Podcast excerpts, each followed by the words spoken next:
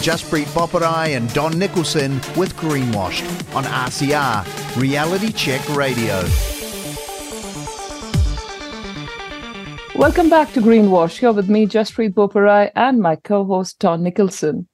Now, on any given day, if I just Google Antarctica warming NZ and uh, filter the news by just New Zealand alone, there's a whole lot of scary stories that I can see there.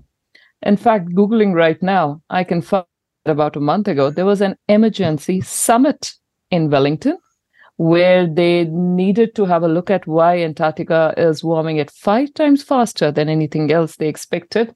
So there's there's a whole lot of uh, hysteria about Antarctica going on, and we thought, who better to get on to talk about Antarctica and lots more than our guest last week, Peter Foster. Peter is a retired Dunedin secondary school teacher. And uh, as I see him across the Zoom right now, I am trying to compare him with this image I see from the Antarctica New Zealand Bulletin, where it says Peter Foster, officer in charge of the Vanda Station, a 39 year old science teacher who has a BSc degree in chemistry from Otago University. A bit of a change from those times, Peter. Welcome on. Not much, yes, yes. So that were my my two trips to Antarctica were absolutely marvelous uh, experience in, in one's life, and I had the the good fortune to on the first trip to go to, to Lake Vanda to Vanda Station. Now, um, Vanda is in an area called the Dry Valleys. It's uh, stretching across Antarctica from from east to west. There's the Transantarctic Mountains, and so about two thirds of Antarctica is is in what they call East Antarctica, uh, and that is all ice. It's an ice dome, and the, uh, the centre of that is is not where the South Pole is. It's much further east from that, but the centre of that is about four thousand meters of ice thick. Wow. And from that dome, the winds flow down. Uh, the Transantarctic Mountains block the ice flowing into that part of the um, McMurdo Sound. And so the valleys, because the air is so incredibly dry, the snow is evaporated and leaving a rock base of something like 4,000 square kilometers of just rock, uh, which is marvelous to look at because you have these um, very colourful uh, sills. You've got a layer of uh, of a limestone type stuff, and then a, a, volcanic sill that splits through it, and then above that you've got coal seams and all sorts of things. Anyway, so coming back to these claims, mm, sorry, you. I was about to ask you what got you interested. I mean, how come you were earmarked for that uh, trip? What got you selected? Uh, well, it's uh, Vanda is about um, know, I forget which units they use because the Americans use miles, of course, and pilots use nautical miles, and New Zealanders use kilometres. But I think it was about 250 kilometres from Scott Base to to Vanda Station, and um, I had a friend who had been leader there before. But being in an isolated position like that, they are looking for people who have demonstrated uh, an understanding of mountain terrain and uh, an ability to to um, be independent uh, and operate in a mountain environment in an independent way. Uh, because you have to make decisions. You've got no one else in support. You're there on your own with your little team of guys, and you have um, other people coming in and out, which you have to look after. Uh, that was basically the job, you're a hotel manager, but you needed all these skills. So things like having a radio operating skills and first aid skills and cooking skills and all of those sort of things, they all added up to uh, and mountaineering skills. Um, uh, put me in the in the hot seat for after for a while. well, took a few applications, but finally and, and, we got there. And, and just just going back even a step uh, uh, before we get to the ice. What's where did you leave from? Did you leave from Christchurch, Invercargill, or where did you leave? And what you, did you travel in? Uh, you fly from Christchurch, uh, and the early in the season they have a, a, a, runway on the McMurdo Sound sea ice, and they prepare that runway, runway for months. They once the sea ice forms, they're out there filling cracks with water and brushing it and grooming it, right through until the time when the ice is two, three meters thick, uh, which is what's needed for the big uh, the C-141 Starlifters, uh, which is what we went down on. Uh, and then the nowadays they're using even bigger plane, the Galaxy, and they fly and they land on the ice. And they have a, a point of no return. So for a Starlifter, it's a five-hour trip. Uh, but at four hours, they have to decide whether they can land at McMurdo or not. And if they can't, they've got to turn back to Christchurch because they don't have fuel to fly right down there, not be able mm-hmm. to land and fly back to Christchurch, too far. Well, the Hercules is also a four hour uh, return to the point of no return. Well, that's an eight hour flight, so you're only halfway there. uh, so, first time I went down the Starlifter, the pilot said something after many hours. I don't know what he said, I couldn't hear it four hours later, the doors open and we're back in Christchurch. a bit of a joyride. A bit of a joyride. A few days later, the second day, and um, what they do is, is uh, when you're about half an hour out of McMurdo, they they lower the temperature in the aircraft. Now the the Starlifter is not like a modern aircraft. It's got webbing seats down the side and rows of webbing seats down the middle of the plane and so there's about 30, 40 people in there, and behind you is a whole heap of cargo. And um, so they, they lower the temperature, and you have to get into all your Antarctic gear so that when they open the doors, you're appropriately dressed for the environment. So the doors open to a brilliantly fine day, and uh, the air is minus 25 degrees, which sort of takes your breath away. But hmm. It was a, great, great, uh, great experience. So, and first impressions when you get out of that airplane is, as you said, a bright. Um, the day you got there anyway, bright, uh, bright day. There's a glare um, from the from the sun and and with the white of the ice. Is it is it something you need to have tinted glasses on as soon as you go outside? Oh, absolutely.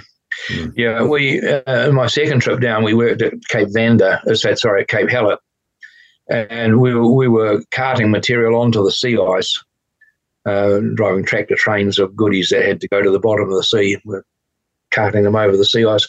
The moment you left the land and walked onto the sea ice, it was literally like walking into an oven, and we had to have a sun cream on the on the underside of your nose and underside of your chin and underside of your ears because you get burnt there just from the reflected sunlight. Wow. So it's really, really quite quite intense.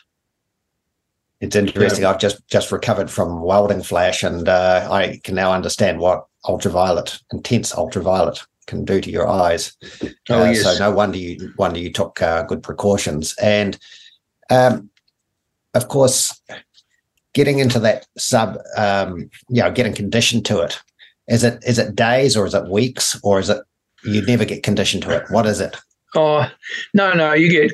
I mean, if you get outside, you've got the right clothing on. Mm. Um, it's, sometimes if you're at Scott Base and you, we did some work, we had stuff in the hangar we had to get ready, which was a you know 100 meters walk mm-hmm. between buildings.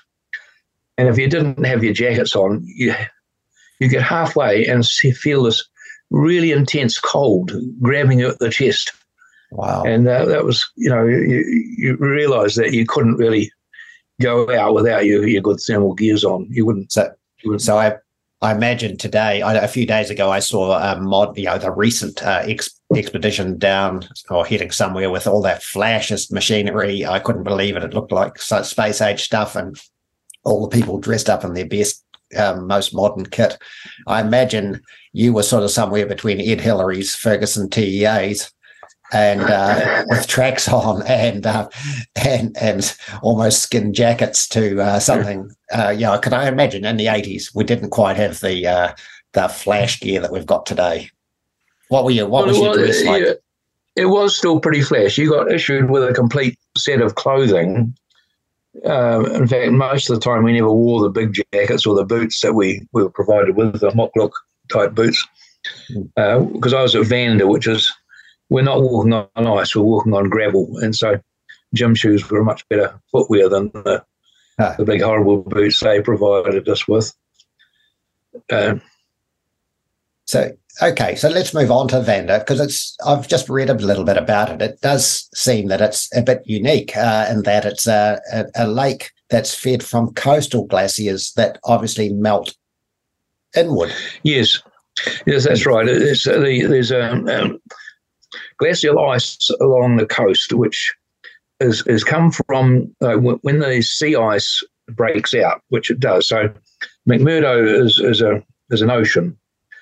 Uh, McMurdo sound, oh, sounds an ocean, and uh, it gets filled with ice during the winter, uh, right out to the edge of Antarctica and beyond.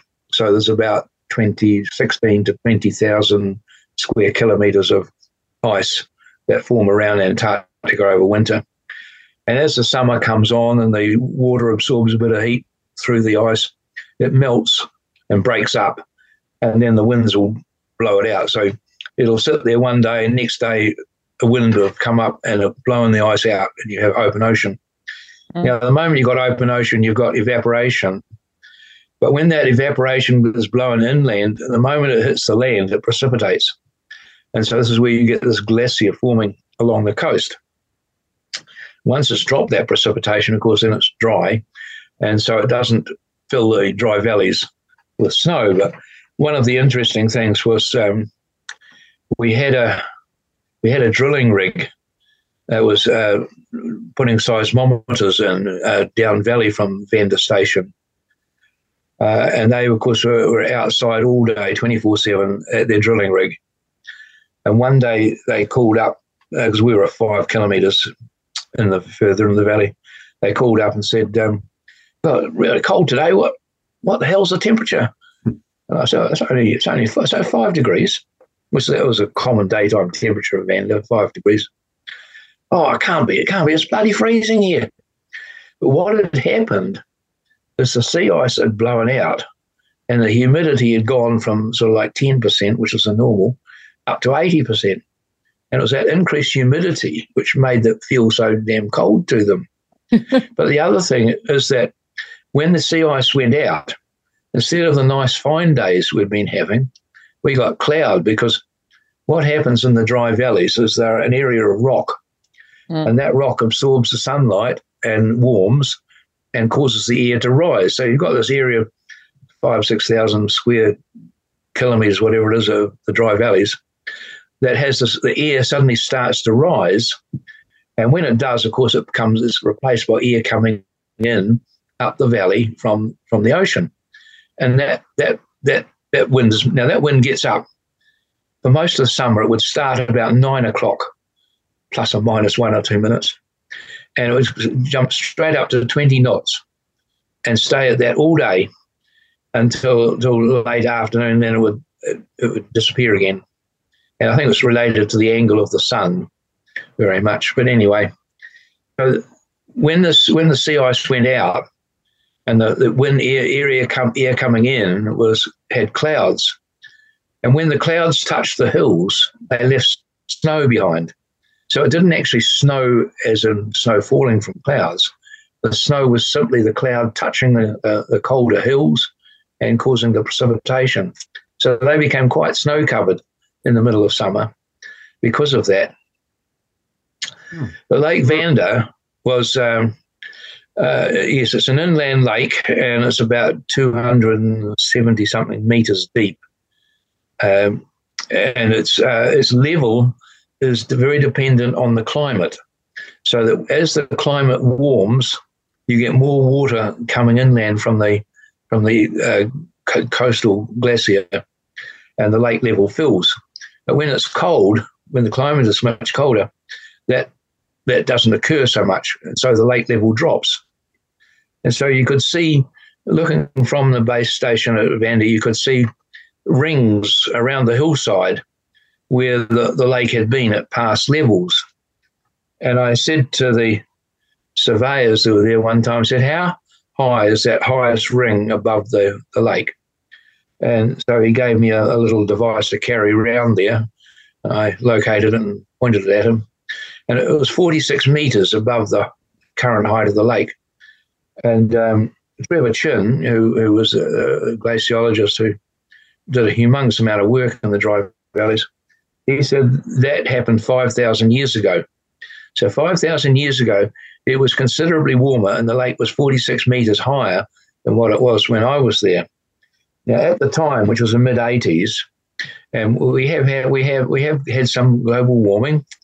Uh, the lake was rising at about uh, 300 millimeters a year. Well, actually, it would rise 600 millimeters, and then it would drop back 300 millimeters over winter due to ablation. Yeah, ablation is the surface of the ice going straight to subliming, straight to gas. Because the air is so dry, it doesn't go through a liquid phase. It just goes from from solid ice, snow to gas.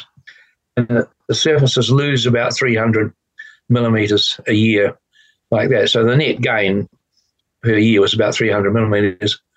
Eventually, they decided they have would have to shift Vanda because uh, if that carried on, it was going to be like to like the, the Tuvalu and politicians think yeah. they're going to be having their uh, conducting their meetings underwater.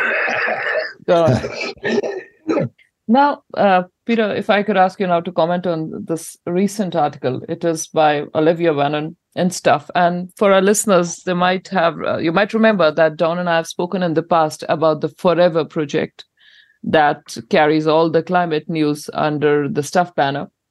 Now, this article came out last month, October 2023. 10 New Zealand's 10 New Zealand's worth, she means, of Antarctic ice lost in an alarming drop off a cliff as the southern continent begins to melt prematurely. This, in turn, led to an emergency summit of scientists in Wellington to warn that how this low level of sea ice could be affecting our weather.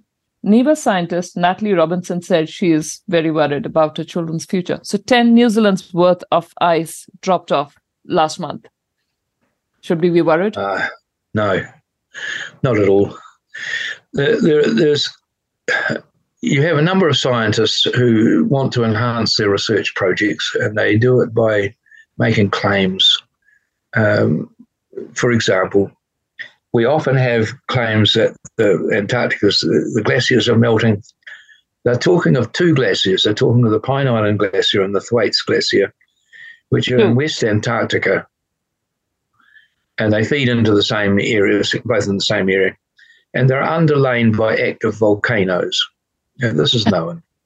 okay. Now, the the um, so th- that affects the, the, the melt water underneath the volcanoes and affects the temperature off that shore. But if we look at Antarctica as a whole, there are several recent papers showing that Antarctica is cooling. East Antarctica is cooled this is since the IGY of uh, 1957. East Antarctica has cooled by about 2.8 degrees, and West Antarctica by about 1.6 degrees. Only the Antarctic Peninsula a very, very small area is showing any warming. And so if you want to, you know, make a big issue about it, you go to the Antarctic Peninsula and you, you highlight the fact that this is warmed and ignore 99.9% of the rest of Antarctica, which is cooling. The other thing that, and I don't know how much of their data is still affected by this, but about 10 years ago, there was uh, they suddenly discovered that the the thermometers that were being being installed uh, throughout the there's a lot of bases in the Antarctic Peninsula, and a lot of these bases were installing temperature thermometers, temperature uh, recording devices, and they discovered that uh, you know how some of the outside things that you buy have got a fluted cover over the top to, so that the sun can't get at them, but the air can get through them. Mm. Well, they had that, but what they forgot was that you've got reflection from the ice. And reflection from the ice was coming up through these louvers, hitting the sensors and giving false readings. Now, the extent to which that's corrected, I've got no idea. But uh, I, am quite happy to accept that the Antarctic Peninsula is warming, but it's a very, very small part. The other thing is, is that, that you discover when you go to Antarctica is that it's very, very difficult for the air to get above zero. Because to get mm. above zero, it's got to melt ice. Hmm. And the ice takes a lot of energy to melt, huge amount of energy to ice. it takes, if you took a gram of water, to turn it into ice, uh, well, let's go back on. You take a gram of water, it takes one calorie, an old parlance, one calorie to raise the mm. temperature of that one gram by one degree C. It would take 80 calories to turn that one gram from ice into water. So you've got a huge amount of energy involved in that conversion from from uh, ice to water, and so it's very very difficult to melt the surface of Antarctica. And while you get the odd warm day in the summer, the majority of the time is it's radiating. So energy comes into the world in the in the equatorial region, and it leaves the world in the polar regions. The radiation to space is much higher in the polar regions. Yeah. Uh, so that tends to be cooling. And the other thing, when it comes to the ocean, the temperature at which, remember the sea ice that forms around Antarctica every winter, it's uh, 16 to 20,000 square kilometers. Right. The temperature at which the ice forms is minus 1.96 degrees. Mm. Now, we have two kinds of ice in Antarctica. We have sea ice, which is frozen seawater, and we have the glacial ice, which uh, where the glaciers are moving off the land and into the sea. And of course, once they're in the sea, they're floating, and some of them move out hundreds of kilometers into the sea. And eventually, tidal action causes cracks to form, and, and the, the ends of the glaciers break off, and they become the icebergs, of which you might have uh, 50 to 100 meters out of the out of the uh, water, which means you've got 400 to 700 meters under the water. Uh, so, so, and here at the temperature of the water is not warm enough to melt uh, land-formed ice because it's colder than zero. Now, it doesn't stay that way, of course. Uh, there's the warmer patches, but that very cold water underneath the forming ice uh, when the ice, sea ice forms, it excludes salt. And so the salt makes the water very dense. And that very cold, very dense water then sinks to the bottom and becomes what they call the thermohaline current that travels around the world in the deepest bits of the ocean and eventually resurfaces somewhere. Uh, but uh, so this that sort of sends cold water right up into the tropics. So Antarctica, uh, and the other thing is that the amount of ice there is vast. And some people have done some calculations, and even if we increase the temperature of Antarctica by whatever 10 degrees or whatever, it would take thousands of years to melt that ice. You're not going to get the ice, you know, sea level suddenly jumping up uh, in 10 years. You know, that, that's, that's fanciful nonsense. Mm. And uh, some of these people need to be told that. Okay, sorry. well, and, and you know, plenty of media. I mean, Jaspreet gave an example of um, 10 New Zealands. That's a million square miles of um, ice that apparently broke away um, overnight, sort of stuff, uh, thanks to the Forever Project um, knowledge. Well, um, clearly, yeah, the, thing there, the thing there, if I might say, is that the Lambert Glacier, which is in East Antarctica, is 400 kilometers, I think it's kilometers, maybe 400 miles across. And it flows out into the sea. And there was a iceberg that broke off it some years ago. Mm. And it was something like 370 kilometers by 100 kilometers. yeah, that's that's half the South Island yes. in one iceberg. Now, but this is normal. The ice is forming all the time. It is flowing down out into the sea, and these icebergs break off, and they drift around the world for five, ten years, and gradually break up and disappear.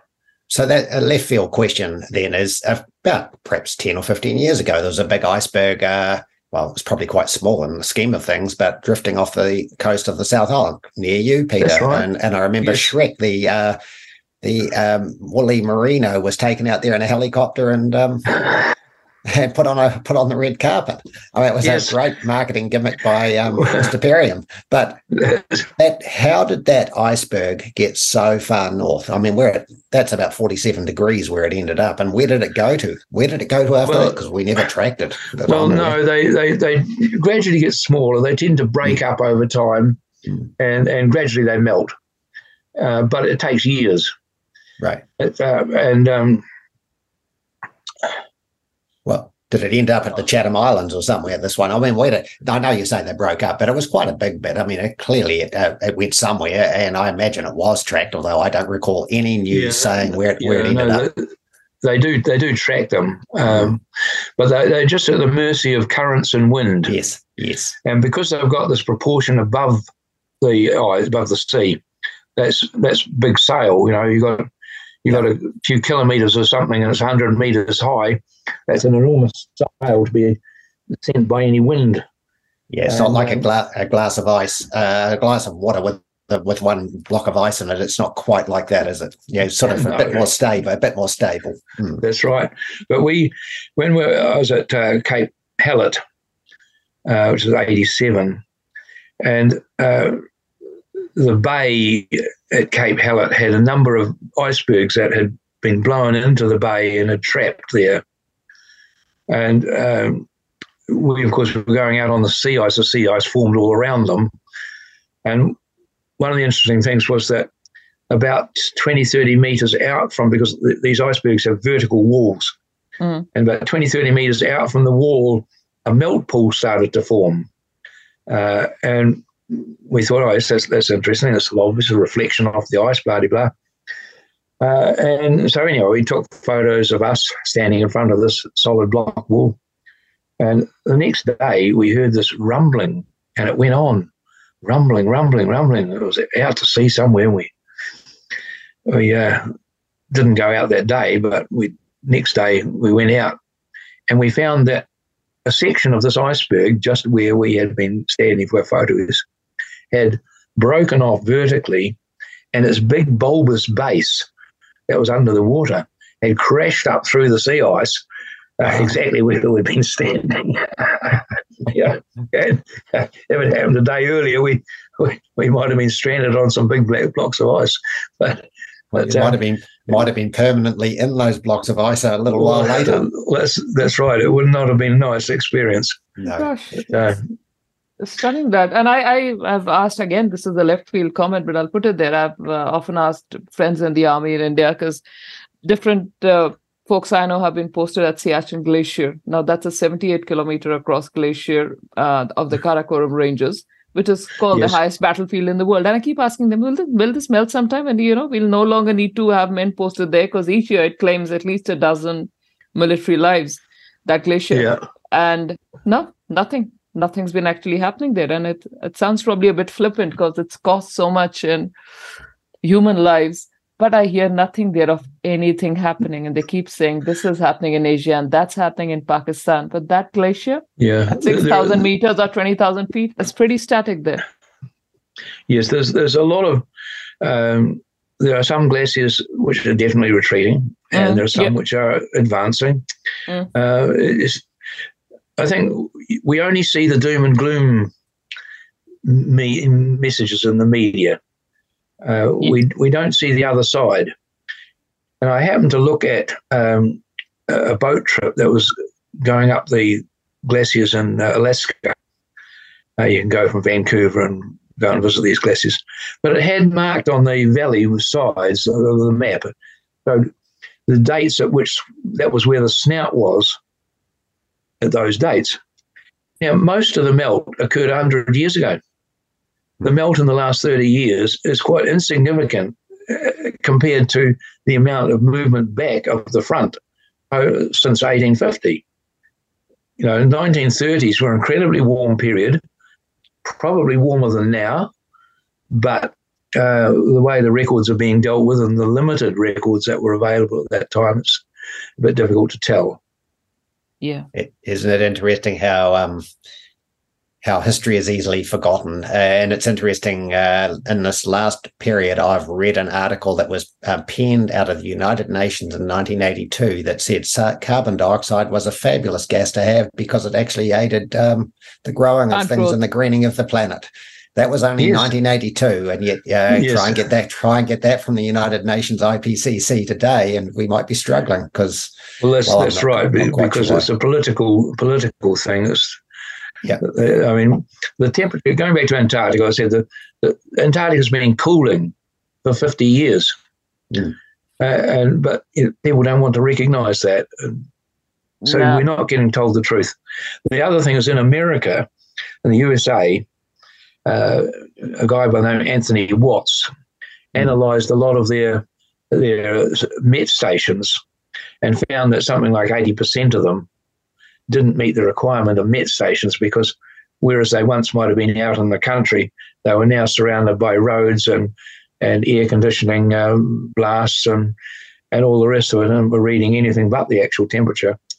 And uh, so, as a result of that paper, uh, the, the, US um, people set up a whole network of of temperature stations, which are out in rural areas automated equipment that doesn't need any any uh, adjustments to it at all. And that's been recording since I think about 2003. And it shows no warming at all. Hmm. You know, you get warm years and cold years or whatever, but the, you can draw a line through the whole thing and there's no net warming. So, so was it true? Just talking about that in New Zealand, then was it? Is it true? Is it my understanding correct there that uh, some of our um, stations were moved um, and adjustments made to our temperature records that perhaps were not as accurate as they needed to be. And so they embellished the warming. And of course, we did have this urban heat island effect uh, from yes. buildings and tarmacs, as you talked about. Um, yes, um, the, the, seven station series is what's got in my head. I've got the seven. That's right. Yes, that was that was initially done by Jim Salinger, and it, it showed this warming of about 0.9 degrees over 100 years or whatever. And that was challenged by a number of scientists um, uh, who uh, came up with a value of 0.3, and they were using Salinger's methodology. So they challenged NIWA to justify how they managed to get 0.9. And NIWA went and supposedly redid their calculations and they took it to the Australian Bureau of Meteorology for verification. But the Australian Bureau of Meteorology is involved in the same hijacking of data, left, right, and centre. And yep. so it's like, you know, uh, it's like asking your pal to, to do it. Uh, so it was not a, you know, the integrity of that r- response is, is, you know, would have to be challenged. But yeah, integrity. I, I wish we, we need more of it, but I think the very definition of uh, what is integrity to science has changed. I, you know, listeners, Don and I, we've spoken about NZ sea rise maps and we sea level rise modeling that's happening probably at a place near you because, uh, like yes. it or not, New Zealand is ultimately made up of islands, long, narrow yes. islands. And NIWA is now the using this Antarctic modeling on its its maps. So the climate change and warming temperatures, NIWA says, its website says, are causing sea level to rise on an average by 3.5 millimeters per year.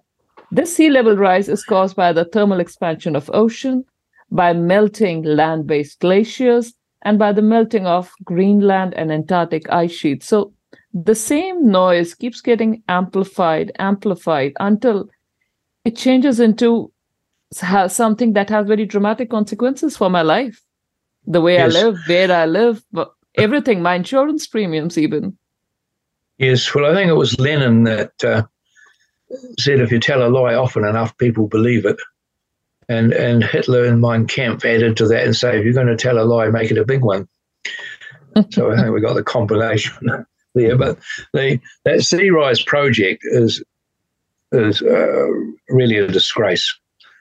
And we talked about that last time. Mm. But the thing is that they would be talking about 30 to 50 millimeters in Dunedin NIWA has said that South Dunedin, the, the sea would have to rise 30 centimetres to be an issue. And at the current rate of change, that would take 220 years. So wow. there's not really an issue. Now, the other thing which I didn't mention last week was that if to reach 50 centimetre increase by 2050 would require the sea level tomorrow to start rising at 20 millimetres a year, wow. not the 1.36 it's currently going at. Now, if sea level rise is going to happen, it's not going to jump from 1.36 to 20 overnight. It's right. going to gradually increase. I think we would have decades of warning from that tide gauge that things were starting to change. But as yet, there is no indication whatsoever. So all of this action taken by councils is quite premature. It almost is, Peter, it sounds to me like they're telling us to disbelieve our own eyes, what we are seeing, what we are witnessing, that, you know, yes. tide levels and so on. And that's what yes. science science has come to. It's like, let's look at this, but deny what's in front of the naked eye, easily that's observable. Right.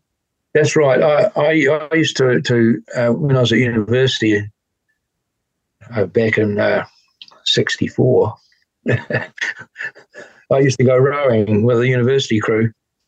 And, and then um, their rowing building and the ramp that they used on the Otago Harbour, that got taken over by Otago Boys. Mm-hmm. And so back in the 75, 76, somewhere around there, I used to help Morris Jones coach rowing for Otago Boys from that same ramp. And then in in uh, uh, 98, I took over running the rowing at Otago Boys, and we're still rowing from the same thing. And damned if I could see any change from when I was there as a student. And tell me, South Dunedin, it had fairly good pumps to keep itself pumped clean and dry, didn't it? And uh, you've got some new pumps there, and I gather they didn't work so flash. What was that all about? Well, part of the problem with South Dunedin is it's sort of like a basin beneath the hills, and the water all rushes down there. And if the if the if the drains are all blocked with leaves and the sumps are mud sumps are not cleaned out of mud, then the water doesn't get away fast enough. Yep. But the other problem during that particular flood of South Dunedin was that one of the pumps was wired in reverse. It was actually pumping water back into the city. but I, I, think we talked about that last time, didn't we? Oh, it's just a, it's a fantastic story. It's like an April Fool's joke. It's that is from 2016. Now, this particular news article doesn't carry if it was reversed or not, but what it says is Dunedin Council concedes flood fault June 2016, because a faulty pumping station made last year, so 2015, South Dunedin flood 20 centimeters deeper than it would have been. The council made the admission at a rowdy public meeting at Nations Church last night about the flooding that damaged 1,200 homes and businesses in South Dunedin. Interesting, isn't yep. it, how these things happen? Yes. Yep. Intriguing. Hey, well, look, we've we've got a few minutes left. We need to um, probably give a bit more time to another subject that's dear to your heart and dear to ours, and it's um, the greenwashing about methane and even nitrous oxide in terms of the New Zealand, uh, in terms of the world, really, and and it's it's apparently damaging um, warming effect. Um, you're quite passionate about this, Peter. What's uh, what's your take on all this? In fact, I know that you've um, you've analysed a lot of output from a lot of people and and have got a clear, clearly defined um, uh, aspect to it. Yeah, I was just saying we might need more than a few minutes. Yeah, I know. I know. yeah, we, we might get a whole segment to it. You know, if, if... Uh, okay, we'll just carry on, shall we? Yeah, yeah. Oh. yeah why not? Why not? Okay. Well, the the situation is this: that back in November last year, uh, Beef and Lamb held a meeting in Invercargill in which they gave David Frame, their, their, their climate advisor, a chance to tell farmers that they should be paying for methane because they were causing rises in temperature.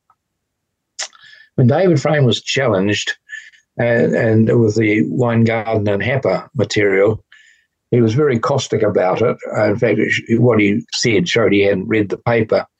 But he was asked if he would meet with Sheehan, Tom Sheehan, who was about to come out here and he refused point blank. He wasn't going to talk to Tom. So The next thing we have is in, in June, Tom Sheehan comes out here and does lectures throughout the country. And they must have had a significant effect because here we now have David Frame not only having a podcast with Bryan Gibson uh, on, on where he set out with his sole aim was to denigrate she and Happer, and Wijngaarden uh, and justify his own position. But then he gets a, a full page article in the in the Farming Weekly, Farmers Weekly, where he, he repeats a lot of these things. Now, the problem here is that, that uh, what uh, David Frame says is, is simply not right, and he he obfuscates and um, cherry, picks what he wants to say to the farmers. But the situation is like this: the Wijngaarden and Happer paper is very robust science. It used well known, well accepted data, such as the temperatures up changes with altitude and the change in concentration of greenhouse gases with altitude, and the uh, the spectral data from from uh, from uh, the global library of spectral data, the high resolution stuff, and they analysed every wavelength of infrared uh, that greenhouse gases absorb at. Now, that's over 300,000 different wavelengths that they examined for the total absorption right up through the atmosphere, up through 85 kilometres into the atmosphere. And they did that for three locations the Mediterranean uh, desert, Sahara Desert, and Antarctica. Uh, and they came out then with, with a, a, a chart of what the radiation to space should be at the various wavelengths. And that chart was then compared with what the satellites who are up there recording it all said. And the, the, the correlation was exceedingly good. Mm. Exceedingly good for, for having taken only three locations and done only four altitudes. Uh. Their data came out very, very well. Now, the consequences of that paper but not as Mr. Frame, Dr. Frame said. What the paper showed was that if carbon dioxide doubled from 400 to 800, then it would produce a warming of about 0.65 degrees. Right. Now, you wouldn't notice that. You wouldn't notice it in a day or a year, 0.65 degrees. We certainly wouldn't be having net zero if that was accepted. And then for methane and nitrous oxide, their effects are totally swamped by water vapor. And so the, their influence is insignificant. Now, that is not what uh, Professor David Frame said in his paper. He tried to make out it was all old hat and uh, nowhere to go. The big difference between what Wijngaarden and Happer showed is in the way that the uh, IPCC analyzes the effectiveness of these various gases. So the IPCC tells you that, that methane is 28 times worse than carbon dioxide. Mm. So we'll just have a look at that. Now, the Earth radiates infrared, and everything radiates infrared. That, that's what your night cameras and your, your night glasses and that pick up as infrared radiation and convert it to something you can see. So everything radiates infrared. There's only certain wavelengths which are trapped by the greenhouse gases. So let's take a little analogy. We take a cup, a glass cup of boiling water, and we dip our tea bag in. Now, our tea bag, our tea is going to represent the methane.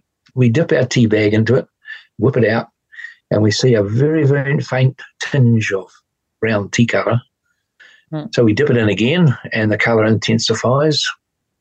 But we can still see through our cup.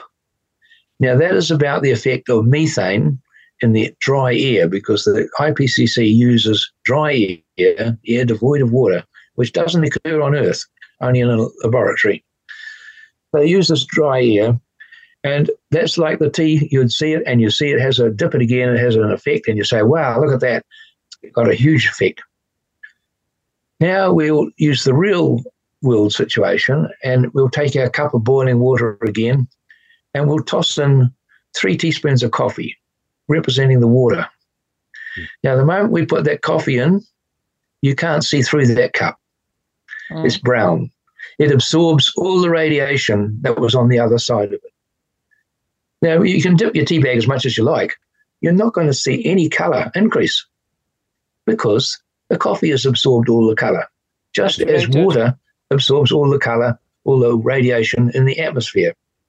Now, I had a, another scientist, uh, a guy by the name of Cork Hayden, professor of physics at Massachusetts Institute of Technology, and he wrote, wrote something, and I wrote through Tom Sheehan to him to say, ask some questions. And in giving me the answer to some of those questions, he pointed out that the photon path length of carbon of, of radiation at 15 microns, that's the wavelength that carbon dioxide absorbs strongly at. The photon path length, that's the d- distance a photon of light, photon of infrared, will travel before it hits a greenhouse gas. Mm-hmm. The photon path length for carbon dioxide was 20 centimeters. So it means, on average, radiation from the Earth at 15 microns will, will be absorbed by a, a, carbon dioxide within 15 centimeters, sorry, within 20 centimeters of the surface of the Earth. So I wrote to him and said, What about methane and water? And he wrote back and he gave me all the calculations. It's, it's a standard physics calculation. This it's not nothing nothing unique about it. And the path length, the average path length for a, a photon at uh, 7.65 microns, that's where methane absorbs most strongly. A photon of that wavelength will hit a methane in 250 meters. That goes 250 meters to hit a methane. A photon of the same wavelength to hit water in the tropics would be less than one, millimeter. In New Zealand, about four millimeters. So within four millimeters of the surface of the Earth, let's be generous and say, within one centimeter of the surface of the Earth, all the radiation coming off the Earth has been absorbed by water. What's left for me methane to absorb? Nothing. Not much. Not much. Well, its, its proportion, it, it, just adds to the, the absorbing molecules. So it's about 0.0, 0.012%, 0.0012%, forget which. So, so to, to, to, I don't want to put you off your subject, but just for the listeners' benefit, physics is the um, discipline that has to that is um, required to understand warming effect of greenhouse gases. Physics is the preeminent or dominant discipline, isn't it? That's right. Absolutely, absolutely. So the, the thing that we we what happens is that the Earth sends radiates this infrared, and all of it gets absorbed. All of it gets absorbed within a few meters of the ground. It, the energy is then uh, so a, a, greenhouse gets gets receives a photon of infrared. It makes it we say it's energized. That loses that energy in a collision within a billionth of a second, and then uh, but another collision might re-excite the molecule, and so it, it, somewhere down the track it might radiate uh, that photon away, or it might be hit by another molecule and lose it. But that process occurs up through the atmosphere where collision, the energy, all the energy from the Earth by radiation is then just trapped by the atmosphere, warms the atmosphere slightly. And at the top of the atmosphere, where the molecules are much further apart and the amount, number of collisions are much less, mm. then a few more of these greenhouse gases get the opportunity to radiate to space. And this is why carbon dioxide is actually a major radiator to space because at the altitude where that occurs, most of the water is frozen out. But it, doesn't matter. Uh, the warming that was supposed to happen from carbon dioxide is simply not apparent in the data. So uh, the concept that that uh, increasing methane is going to cause warming is just utter nonsense. It is totally swamped by the effect of water. So we could do the, the physics experiment, and, and not with our cup of coffee. The physics experiment is to have a glass tube, say about a meter long, And at one end of it, you put a source of infrared uh, energy, and at the other end, you have a detector. Now, you have mirrors to make the light go back and forth through this meter tube so you can get up to kilometers of, of path length through this tube.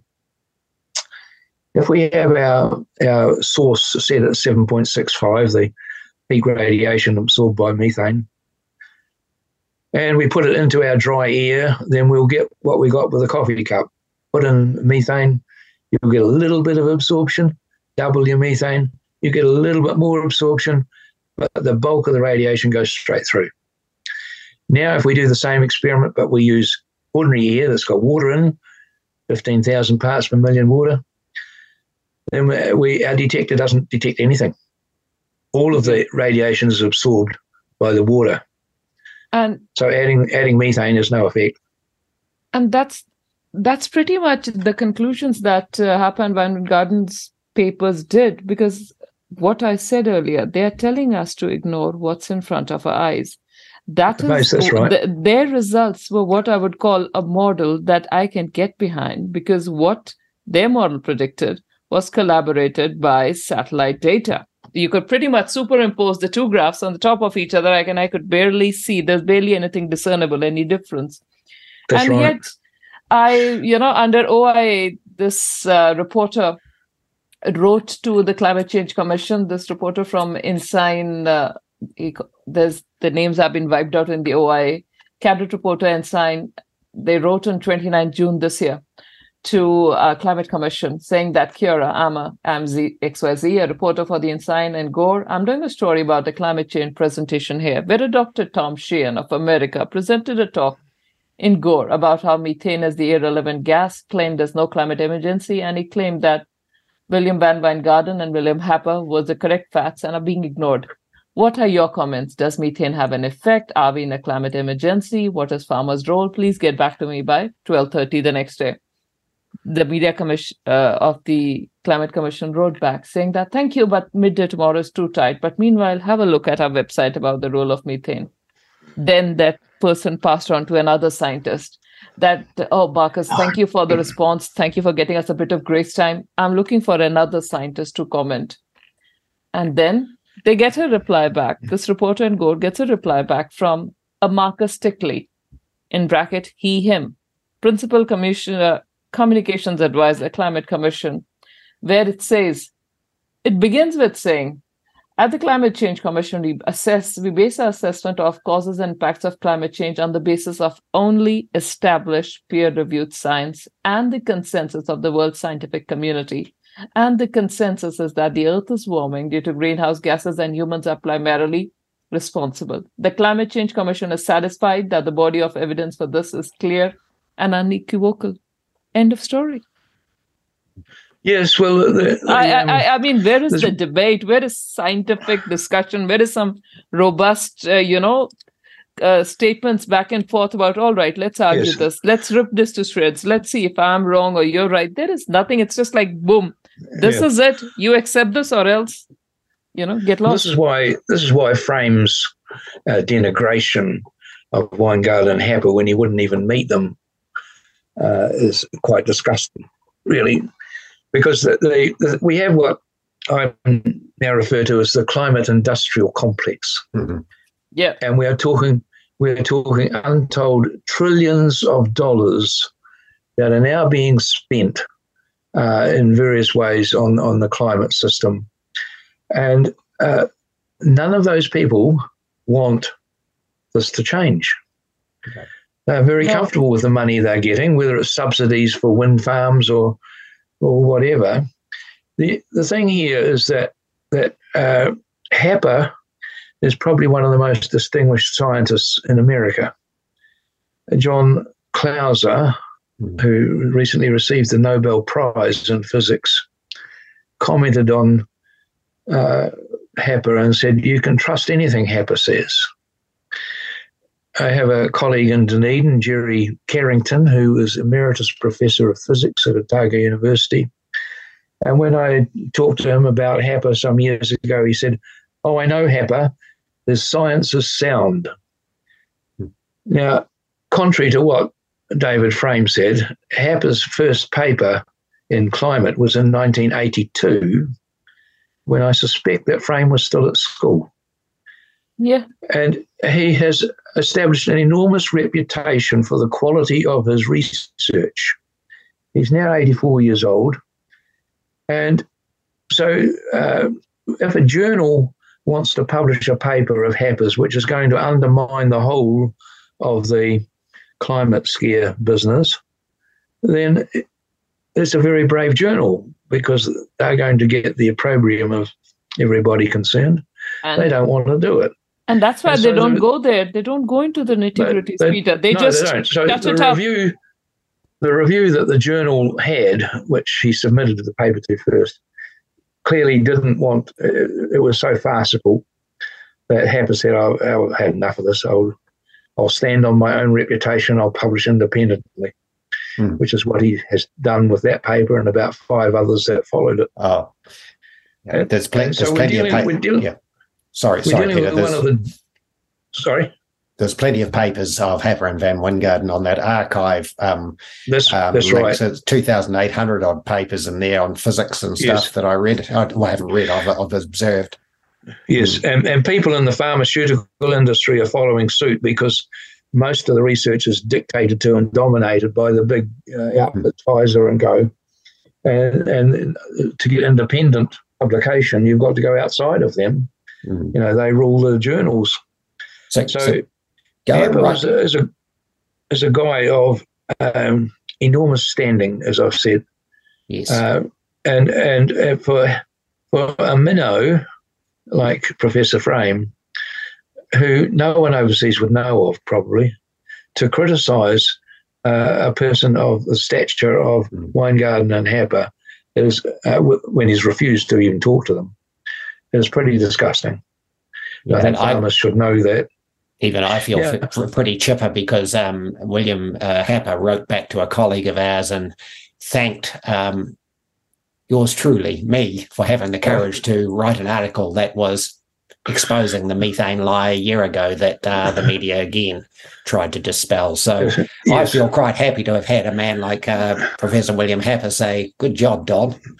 yes, yes, absolutely. and one thing I would like, though, is to say, is that it would be really, really good if your listeners uh, responded, say whether they understood what I said about methane, because. Mm if your readers can un- understood that well, then one has to say, why is it that our leaders of our agricultural industry are so incapable of understanding something so fundamentally simple as that water absorbs all the radiation? Is, Methane does nothing. It's almost, you know, they don't want to. Uh, Upton Sinclair said it's difficult to get a man to see something if his salary depends on him not seeing that. The NIWA and the Sea project was funded $7.1 million. And I, I know, listeners, I am showing my eternal cynicism at the ripe old age of well, nearly 40, 45. I think I'm entitled to it. But yeah, it's, it's a case well, you, of. You're, you're, you're absolutely right, Jaspreet. Now, I, I, think I mentioned last time I had an ongoing correspondence with James Renwick. Yeah. we went through about four different points, like uh, that carbon dioxide would have to rise before climate warming and fall before her. And uh, uh, the, the the atmosphere must lead the warming, not not the sea surface. So, so over the over the correspondence, we went through these items, and he couldn't give me any in, any uh, situation where where carbon dioxide had risen before a temperature, and he couldn't explain uh, why the sea surface should warm. He tried to put on back radiation, but we we we defeated that. And then, so in my last one, I had four bullet points. And he made a few comments and then said, I totally reject your four bullet points, which were the four things that we had been discussing for the last, which he was been unable to refute what I'd said. So here it is, you know, get to, because if he accepted those four points, he would have to say that carbon dioxide doesn't do anything either. And, and that was a step too far. So he, he had to reject the whole lot. Yeah. You know, the, the, the, the That's exactly what you're saying, Jaspreet. That, that, you know, that when the salary depends on it, they don't want to know. The thing that gets it for me is, um, you know, New Zealand has been hell bent on demonizing uh, ruminant animals for 25 years. You know, these ruminant animals are the problem. The key, the key thing for me in all of this is that it doesn't matter the source. Methane from any source is irrelevant uh, in the scheme of the warming effect to the planet in a mixed um, atmosphere. And that's something that clearly um, uh, is is ignored by many. The mixed atmosphere is ignored. And I, I, watched a webinar last week with William Van Wijngaarden, and his he he said this is a worst case scenario. I'm paraphrasing, and he used a clear sky uh, um, regime when, in actual fact, the world is on average covered with 65% cloud most of the time. So he ignored clouds and he put up the worst case scenario. There was nothing scary in it um, that his output uh, disclosed. So, um, methane, nitrous oxide, uh, close to zero effect on warming. Uh, it's so minor, it shouldn't be demonized. The thing that, to, to, to Professor Frame's credit, though, uh, Peter, he did at least expose uh, an issue um, that the IPCC did acknowledge as useful, which is that the global warming potential concept was inaccurate. Um, many of us think it's irrelevant, but um, at least Frame did come to that point where he um, mentioned that um, that the effect of methane and nitrous oxide, or methane especially, was three to four percent uh, uh, times overstated. So he opened the can a little bit, but then he decided to shut it down because he seems to think that we should be paying for historic warming. Now, my point is this if methane from any source is irrelevant, there's no way any animal in New Zealand's own, the owners of New Zealand animals should be paying for any past warming because it's irrelevant. So look, right. they've shot themselves in the foot. And you, yeah. you're right. We have no farm leaders and no politicians willing to face the truth. And that's an indictment on all of them. And it's something that um, people like you and, and others in our cohort are trying to expose. Yes, um, well, I think I think for Frame to come out as he did in the in the podcast and in the Farmers Weekly, hmm. he's obviously been rattled by Sheahen's visit and the consequences of it, but unfortunately, yes. not rattled enough. Yeah, well, It, it, it is wrong when um, you know scientists of repute can't um, interact, and I I sense the frustration of William Happer and um, even Van Wijngaarden on on webinars I've watched them on when they just don't want to get into the debate with people that just um, have been so awkwardly disposed to them in the past. They just they yeah. just say that their job is to present the science. It's for other people to challenge it uh, respectfully and refute it. They're not going to get into a slanging match in the public about it. Oh, well, see, no one, no one has actually refuted what they have said. Uh, they, they, their response has been to ignore it rather than even look at it. Mm, mm. You and know, you showed it's not the way science goes. I, I, remember you came up with a graph uh, at the Balclutha meeting with Tom Sheahen that I actually chaired, and um, you put up a graph that showed that um, extrapolating out what uh, was presented in that Invercargill forum meant that the warming was how much uh, over a, about a century from methane? It was hardly measurable, oh, was it? Point zero oh, zero yes, it was. Uh, on his figures, the warming over 250 years from the entire New Zealand livestock industry was 1.8 thousandths of a degree.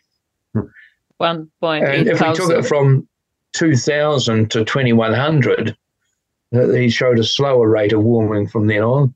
I guess because of less livestock, I'm not sure, but that was turned out to be about one millionth of a degree per year, uh, which uh, good good luck if you can measure that. and, and, and, and, listeners, I just should remind: a few months ago, Jaspreet and I highlighted an American senator did the, did some back of the envelope numbers, and he got to 1.4 or 1.6 quadrillion dollars to uh, get to this net zero net nirvana. Zero um, that the world aspires, well, sorry, some of the world aspires to. Um, that seems to have the wheels falling off it at the moment in the northern hemisphere, at least. Uh, long may it uh, continue and drift south.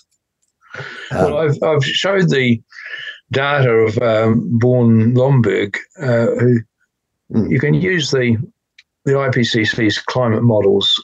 You know, they're actually free for people to get in and use.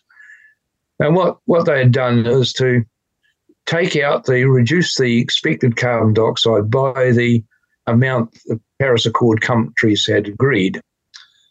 So they said if if all the countries kept their Paris Accord commitments through to 2100, then the reduction from the expected temperature would be 0.17 degrees. So all of this pain of decarbonisation uh, and the destruction of your economy is for 0.17 degrees. And that's assuming all of them keep their commitments. Well, India has just said it's going to increase coal by 60%. China yep. is carrying on building two coal fired power stations a week. Uh, you know, the wheels fall off our society if we we close down fossil fuels. They, you know, uh, Happer Wijngaarden, they had also written another paper. They they have also written another paper, and this this was in 2021 about the relative potency of greenhouse molecules. Now, someone sent this one to NIWA as well in that same OIA that I'm reading, and they said that you know this particular article is there and this paper is there, and uh, what do you think about it? And they are like they simply, I mean, I can't even believe this is how they write, but they said this paper by Happer Wijngaarden seems to have had no peer review and is not actually published in a journal. It's published online. And my initial check suggests that the conclusions may be questionable. And would you, uh, he sends it to another NIWA scientist, Felicia. And Felicia, can you have a look? And Felicia Kolanjari says, Hi all, I've had a look at this paper by Happer Garden on the relative potency of greenhouse molecules. And the way it is laid out and the leaps in arguments made, this sort of paper would not get past a first cut review in any ju- journal. In any case, it's important that our scientific base is founded in the peer review process. And since the link we've been emailed is not about a peer reviewed publication, may I suggest we respond to that email with the following to ensure the quality of evidence considered by the Climate Change Commission, we focus on peer reviewed applica- uh, publications. The article you've asked does not appear, and so we will not review it. Cheers, Felicia. And uh, looking at Felicia's profile, she's a senior NIWA climate scientist. She has worked in Canada. She's right now the New Zealand Climate Change Commission, then Environment and Climate Change Canada, University of Toronto, PhD you you wonder how yep. these people think are they denying the credentials of the person or because they do, if there is something i don't agree with and i'm at the pain of repeating myself here i would go through it argument by argument this does not stack up. This it's like something my children come up with me and oh mom we saw this and i'm like i haven't read this in a book. I'm not even going to look at that what you've got me. That's right. Yep. Uh, it's, it's just a it's a means of denial.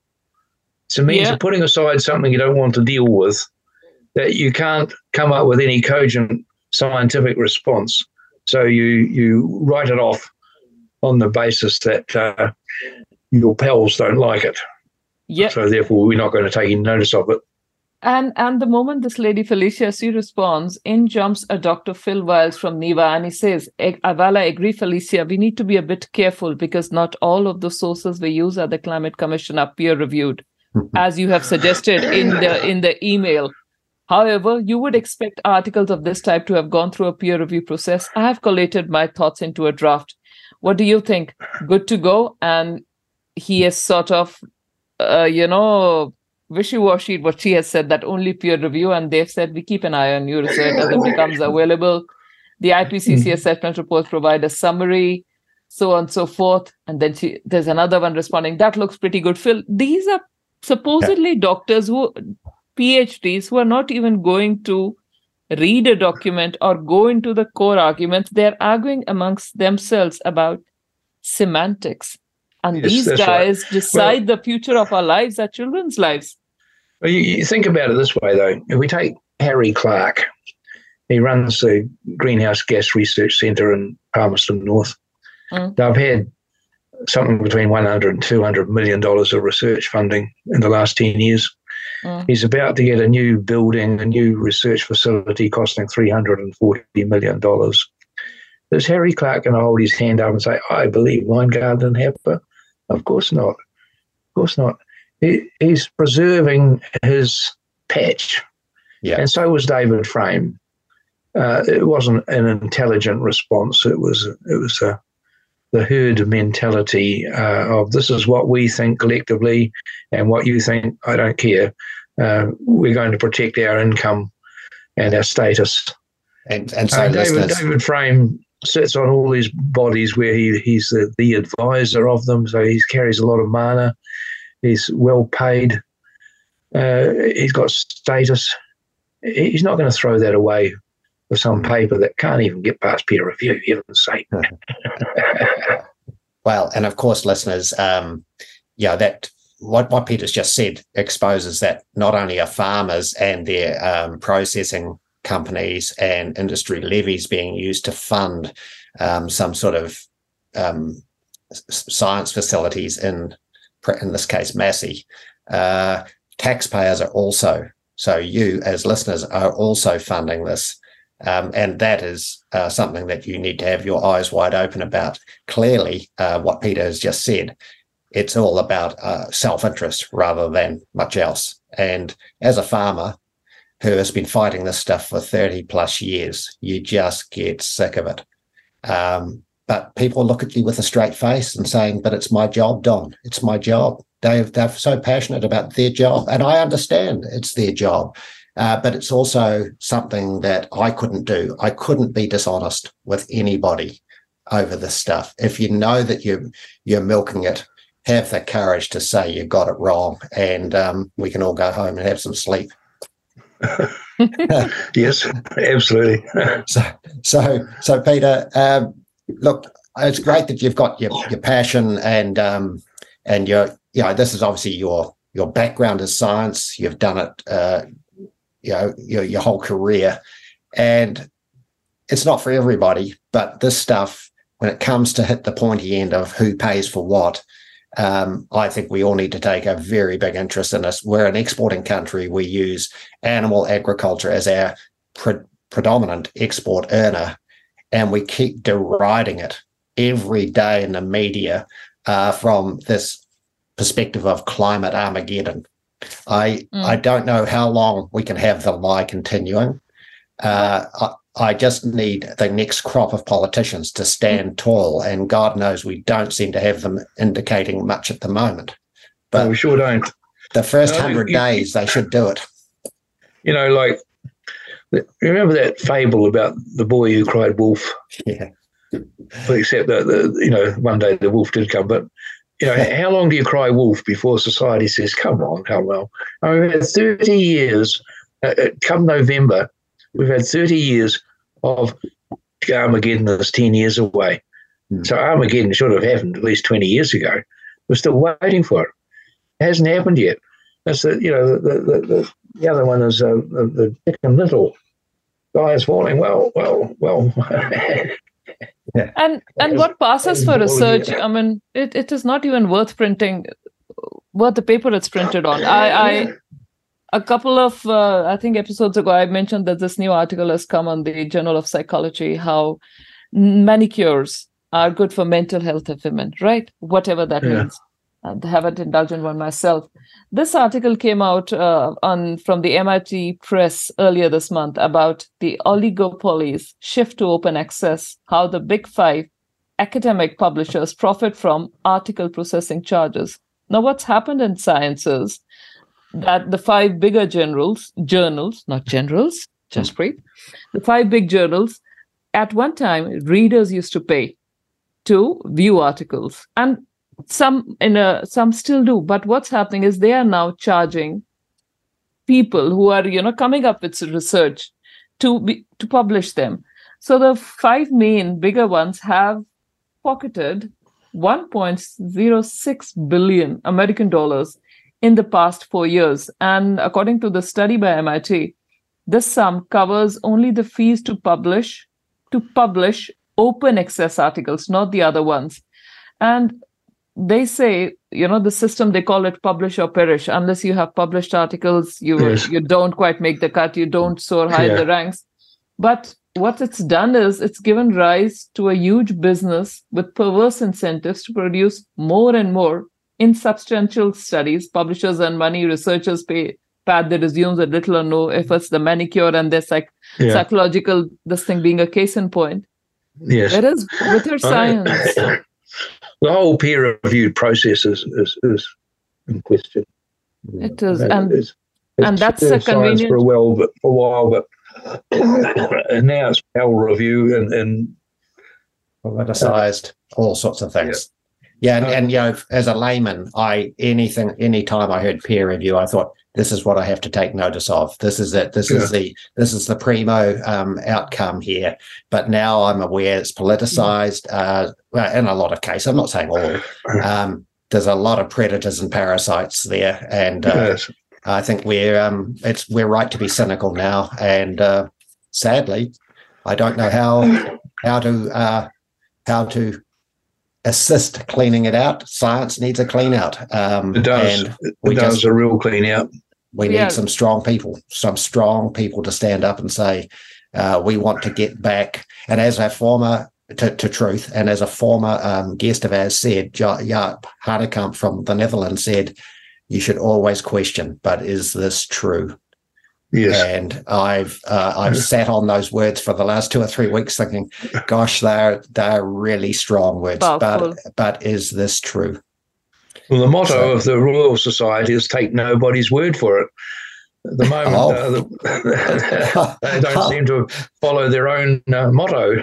Nah, nah, they don't seem to. And uh, it was so far for a long time. It's only been ruminant animals that have been demonized. Right yes. now, what's happening is your uh, food scraps are being demonized, New Zealanders. Yes. You know, they are being demonized. So it's it's the pain is going to get really personal for all of us. Please, you know, if you're still thinking this is a rural New Zealand, oh, those uh, whinging farmers again, you have another thing yeah. coming. You have another thing coming here, and the yeah. sort of money that's being mm-hmm. blown up in a country where your health system is struggling, your education system is struggling. The lesser said of the road network, the better. And we seem to think food scraps are going to give us climate nirvana. Oh gosh, it doesn't, you know, you don't need to be a physicist to understand this is all a load of nonsense. And then, and then we want to monetize and financialize um, biodiversity as well so that the men in suits can have another go. I mean, yeah. it just never yeah. ends, never no. ends. So, uh, so look, I, I think we should draw this to a close, uh, Peter. Um, yeah, we probably diverted you from your real attention on methane. I know I did. Uh, sorry about that. Um, I think we got the main points. we got the main points out. Uh, look, this show was never supposed to be about climate, but uh, it was supposed to be about greenwashing and a whole lot of um, other things seem to come into mind of that. But you know, no matter what we do, we all seem to come back in a New Zealand sense anyway to climate change policy in this country is the ultimate greenwashing going on in this country today. And uh, yeah, like I'm repeating myself now, I just hope that the next government has the courage to actually put the stoppers on. I'm not holding my breath, but uh, for the sake of for the sake of all New Zealand taxpayers and ratepayers, yes. um, we've got to do something because uh, I know the signals about rate increases next year um, uh, in our local councils are just out of the ballpark. So, look, yeah. Peter, thanks for coming on twice uh, in two weeks. I, I, know you've really struggled to get through today. I mean, I wish you all the best in your, your health and hopefully get on top of that. But um, you've been a bit of a trooper getting through. So, thank you. And we'll have you back. We'll have you okay. back. Fantastic. Okay. Okay. Thanks. Okay. Bye bye. Bye bye. Jaspreet Boparai and Don Nicholson with Greenwashed on RCR, Reality Check Radio.